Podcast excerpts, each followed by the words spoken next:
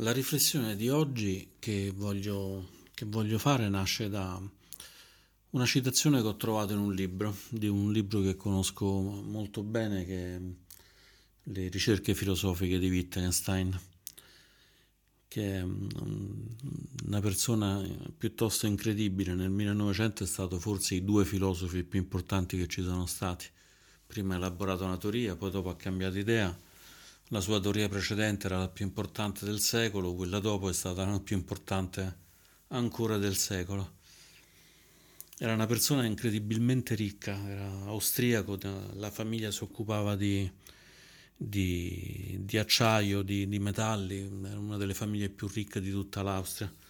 E lui a un certo punto decise invece di lasciare tutto quanto, fece un po' quasi come San Francesco, regalò tutti quanti i soldi ai parenti ricchi perché pensava che regalarli ai parenti poveri gli avrebbe solo creato problemi.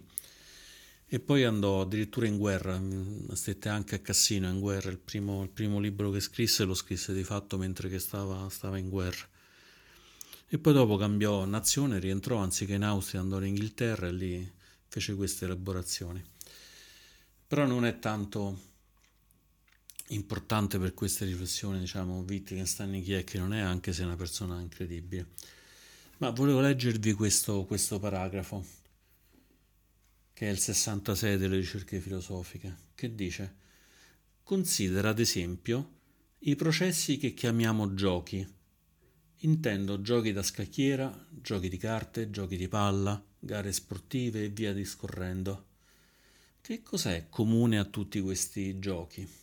Non dire deve esserci qualcosa di comune a tutti, altrimenti non li avrebbero chiamato giochi, ma piuttosto guarda, guarda se ci sia qualcosa di comune a tutti.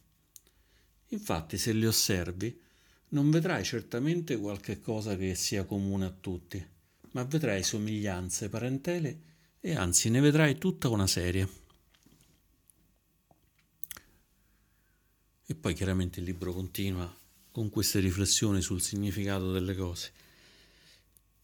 Ma ci sono due, due punti che mi sembrano interessanti per, per la pratica del Dhamma in queste, in queste, riflessioni di Wittgenstein, di Ludwig Wittgenstein. La prima è quella di osservare che i giochi sono un processo, non sono una cosa, una cosa bloccata che noi vediamo statica, c'è un gioco esattamente com'è, ma il gioco lo possiamo vedere soltanto se lo vediamo come si dispiega, come, come succede.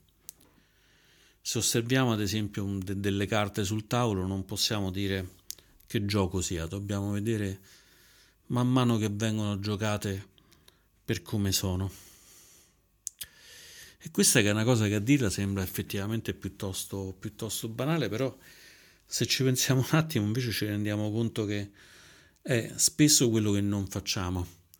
Spesso vediamo una persona e anziché vederla come un processo, un processo continuo in cui questa persona cambia continuamente, anche noi cambiamo continuamente per, per tanti aspetti, le cose che succedono nella vita, quello che abbiamo mangiato, quello che ci è successo proprio oggi e che quindi magari farà sì che saremo più, più sereni o magari invece più stanchi o più stressati.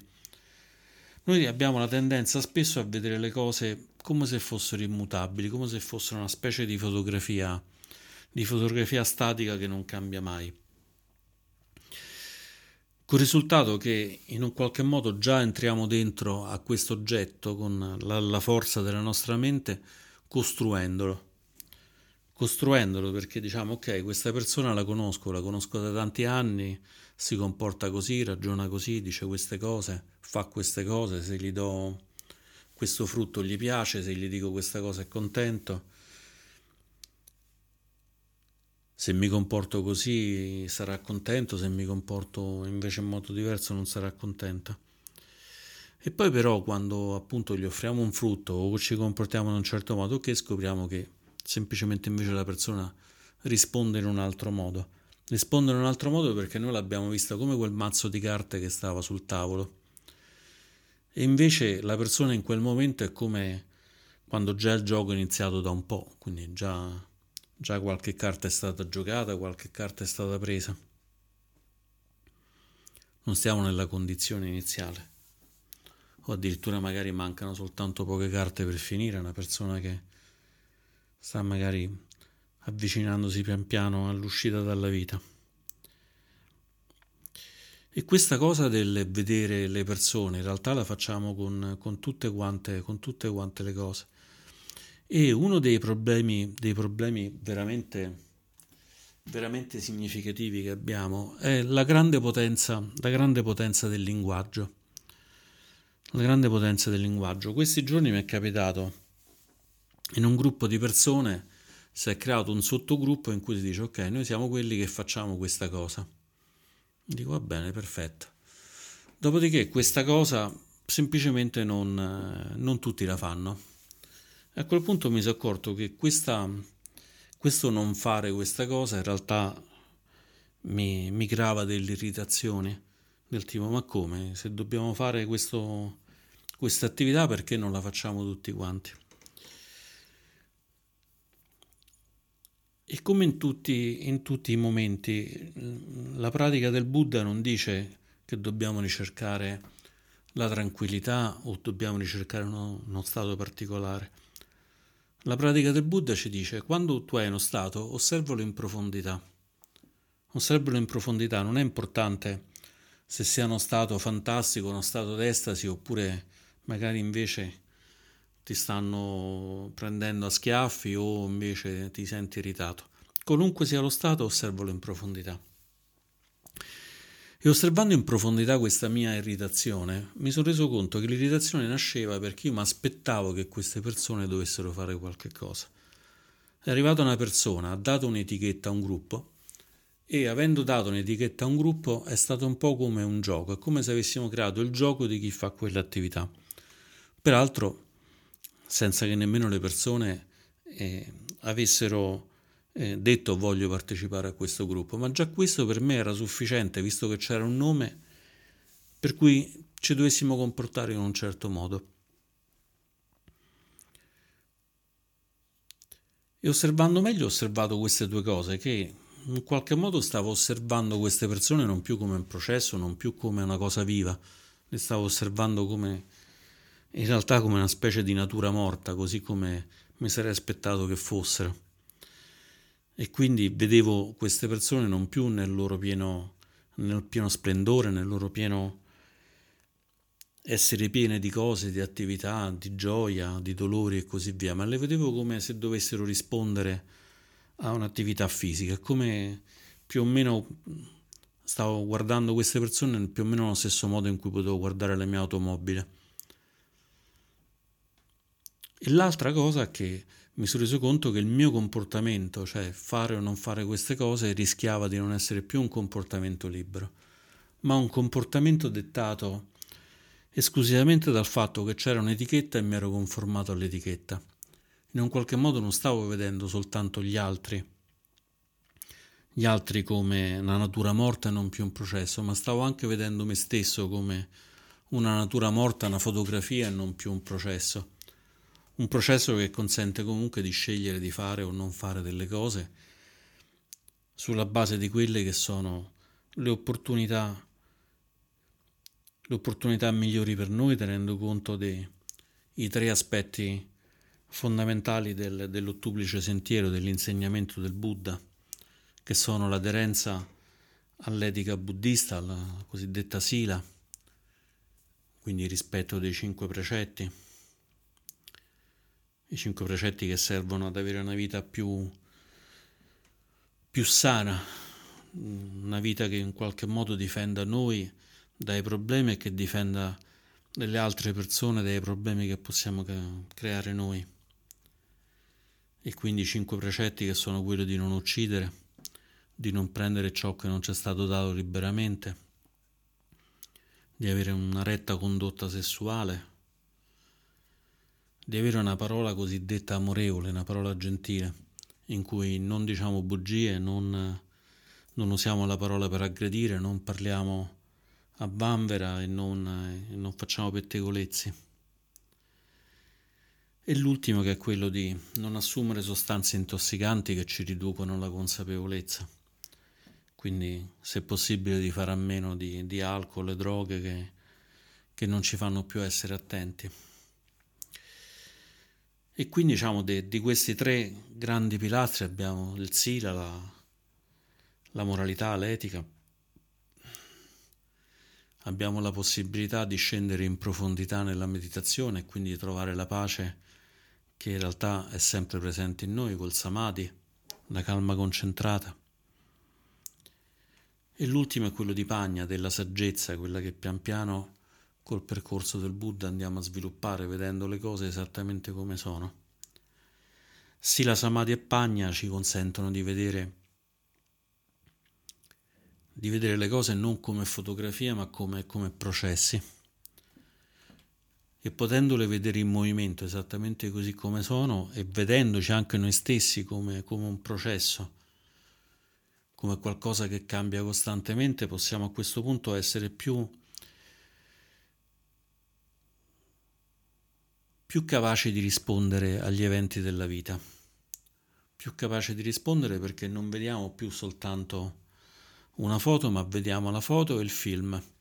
Sappiamo da dove siamo partiti e magari possiamo anche cercare di capire gli effetti, gli effetti profondi di quello che facciamo. Il risultato è che possiamo quindi vedere meglio le altre persone e possiamo vedere meglio noi. Per me la chiave di volta in questo caso è stato questo senso di irritazione, che non era molto forte ma c'era. Quando c'è un senso di irritazione è proprio uno dei momenti perfetti per applicare il Dhamma. C'è questa irritazione perché c'è questa irritazione. E qui dobbiamo stare molto attenti a non guardare l'irritazione tramite l'occhio della condanna, l'occhio della, de, de, del giudizio di dire ok, faccio pratica, faccio una vita spirituale perché sono irritato verso gli altri o sono irritato verso me stesso. Questo non, non è importante, proprio perché facciamo pratica dobbiamo essere capaci di osservare, di osservare l'irritazione, l'irritazione in noi, andando a vedere che cosa, che cosa l'ha scatenata e che, cosa, che effetti, che effetti che fa. Ci sono delle, delle mm, tecniche del, del, corpo in cui, ad esempio, facendo un massaggio alla palma dei piedi si portano beneficio a tutto il corpo. Anche se non lo sappiamo, operando sui piedi riusciamo ad operare anche sui reni piuttosto che sulla testa e così via. E sembra una cosa abbastanza esoteriche, cose che non hanno molta, molta realtà. Poi una volta mi è capitato di sentire un medico che diceva che chi si mette i piercing Basta magari un piercing che non sia fatto particolarmente bene, che magari è ancora attivo dal punto di vista elettromagnetico, quindi ne so, semplicemente un pezzo di ferro messo dentro un orecchio e questo cambia completamente tutto quanto, tutto quanto lo schema elettromagnetico del corpo, con il risultato che i muscoli che vengono attivati tramite, tramite questi meccanismi elettrici possono essere influenzati già da questo semplice piercing e quindi ad esempio anziché camminare dritti si cammina leggermente storti.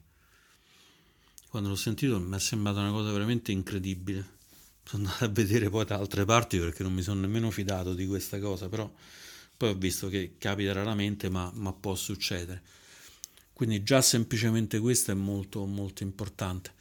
Così come sappiamo bene che se c'è mh, i denti sono leggermente storti, questo porta addirittura a camminare, a camminare male. Allora se è vero per queste cose che sono molto più grossolane, pensiamo quanto può essere vero invece quanto un'irritazione, quanto un piacere o una sensazione di neutra magari di, che però ci porta un po' a essere un po', un po' mezzi addormentati, poco reattivi, quanto può influenzare con tutta la nostra, la nostra mente. E allora un po' come quando uno appunto ha i denti, i denti storti che, che, danno problemi, va dal medico e si fa mettere i denti storti, in questo caso dobbiamo essere noi andare dal medico, il medico ne abbiamo uno per chi fa pratica spirituale del Buddha Dharma magnifico che è il Buddha che ci, ci ha dato veramente una grandissima enormità di, di insegnamenti e quindi applicando la terapia del medico, che in questo caso è la terapia della consapevolezza, possiamo provare a guardare le cose e guardandole possiamo fare un po' come diceva, come diceva Wittgenstein, in cui diceva osserva queste cose, vedi se questo nome da che è dovuto. E lui dice però non ti fidare del fatto che il nome eh, qualcuno gliel'ha dato, ma guarda proprio con attenzione. Ad esempio, se guardiamo con attenzione i giochi, vediamo che sì, qualche volta c'è qualcosa in comune, qualche cosa invece comune non è. Se guardiamo le persone, vediamo che le persone anche hanno tanti elementi in comune, ma tanti elementi di diversità. Se andiamo a guardare con attenzione noi stessi, scopriamo che noi oggi abbiamo tanti elementi in comune con ieri, ma non tutti gli elementi in comune. Però magari c'è qualche relazione, qualche, qualche connessione. Qualche relazione qualche connessione che magari è legata, è legata ai frutti delle nostre, delle nostre azioni questi frutti delle nostre azioni che sono spesso anche frutti mentali. Ho fatto delle cose, questa cosa che ho fatto ha fatto sì che io pensassi in un altro modo. Quando io faccio qualcosa e poi alla fine penso in un altro modo e quindi la mente cambia, viene cambiata da questa qualche cosa, è un po' come se avessi preso una pentola e l'avessi presa a martellate. Questa cosa che cambia sono le martellate che diamo sulla pentola in genere quando uno prende a martellate una pentola non è che funziona molto bene. Sicuramente insomma un po' si comincia a scrostare, magari se la martellata arriva su, sul manico si rompe e quindi è pure difficile da prendere e così via. Soltanto che quando prendiamo a martellate una pentola è facile da vedere, quando invece prendiamo a martellate la nostra mente è stranamente una cosa estremamente più difficile da osservare. Il karma non è nient'altro che, che questo sono tutte quante le martellate che diamo sulla, sulla nostra mente che quindi quando, quando osserviamo le cose, quando vediamo le cose, quando viviamo le cose, possiamo dire, le viviamo con una mente che è diversa da quella di prima. A volte prendere a martellate una pentola può essere anche una cosa utile. Se ad esempio si è storta non riesco più a metterci il coperchio, quindi magari piano piano comincio a martellare magari ci metto una stoffa per non farla rovinare, pim pim pim pim pim, finché la pentola non si rimette a posto. Però è sempre sicuramente una modifica. Noi con la mente in realtà potremmo, potremmo partire dallo stato originario della mente, che è una mente assolutamente calma, assolutamente pacifica, che è capace di osservare ogni cosa, che è quella mente che osserviamo proprio quando raggiungiamo il samadhi quando raggiungiamo questa calma concentrata, magari in meditazione, magari osservando qualcosa di bello che ci porta anche fuori da, da, da noi stessi, da, dal limite che ci autoimponiamo della nostra coscienza egoica e passiamo invece a osservare il mondo senza nemmeno pensare che esiste il mondo e che esistiamo noi.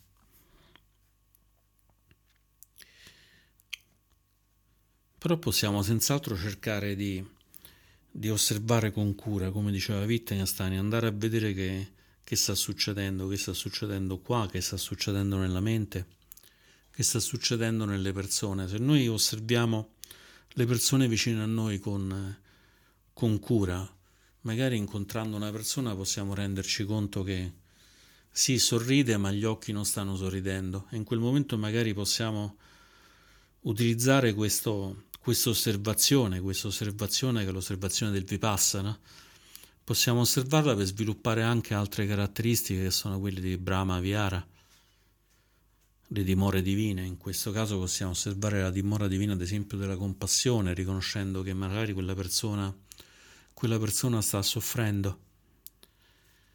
E a quel punto possiamo rispondere sempre con il Brahma Vihara, rispondendo con una gentilezza amorevole e cercando di, di dargli conforto. O magari invece ci possiamo rendere conto che c'è una felicità in questa persona e possiamo gioire, gioire con questa persona. Ma se noi non, non smettiamo di vederli, le persone, noi stessi, le cose, come statiche, possiamo semplicemente incontrare una persona felice e non rendercene conto. Come stai? Bene, bene, bene. Ah, ciao, ciao, ciao, ciao. Magari quello è il giorno più bello della sua vita magari sarebbe stato bello per lei dircelo e magari sarebbe stato bello per noi saperlo, però ce lo siamo un po' perso. ci siamo un po' perso perché non eravamo in realtà particolarmente, particolarmente aperti. E questa, questa, apertura non è nient'altro che questo guarda, questo guarda del David che sta in questo osserva in profondità del Vipassana che ci indica, ci indica il Buddha.